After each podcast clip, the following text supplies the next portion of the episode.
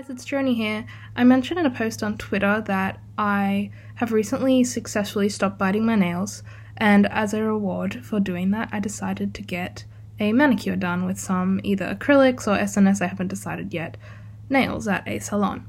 Now, I have had obviously very short nails for the past at least uh, two years since I started biting again due to anxiety. I'm sure lots of you can relate to that. and to get used to the feeling of the length again, I purchased some press on nails.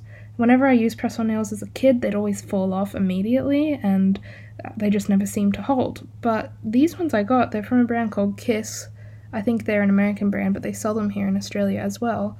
They're holding really well. Like the glue is surprisingly strong to the point that it's actually a little bit painful to try and take them off, so you need to soak them in acetone um, nail polish remover to get them off easily.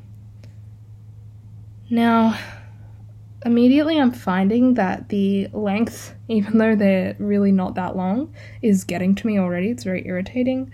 So hopefully I either get used to it, uh, especially when I'm typing. It's really annoying. Um, if you have any tips on how to type with acrylic or fake or long nails, please let me know because I have a lot of essays to write and I need to get on top of that. Leave your response in a bleat reply to this episode.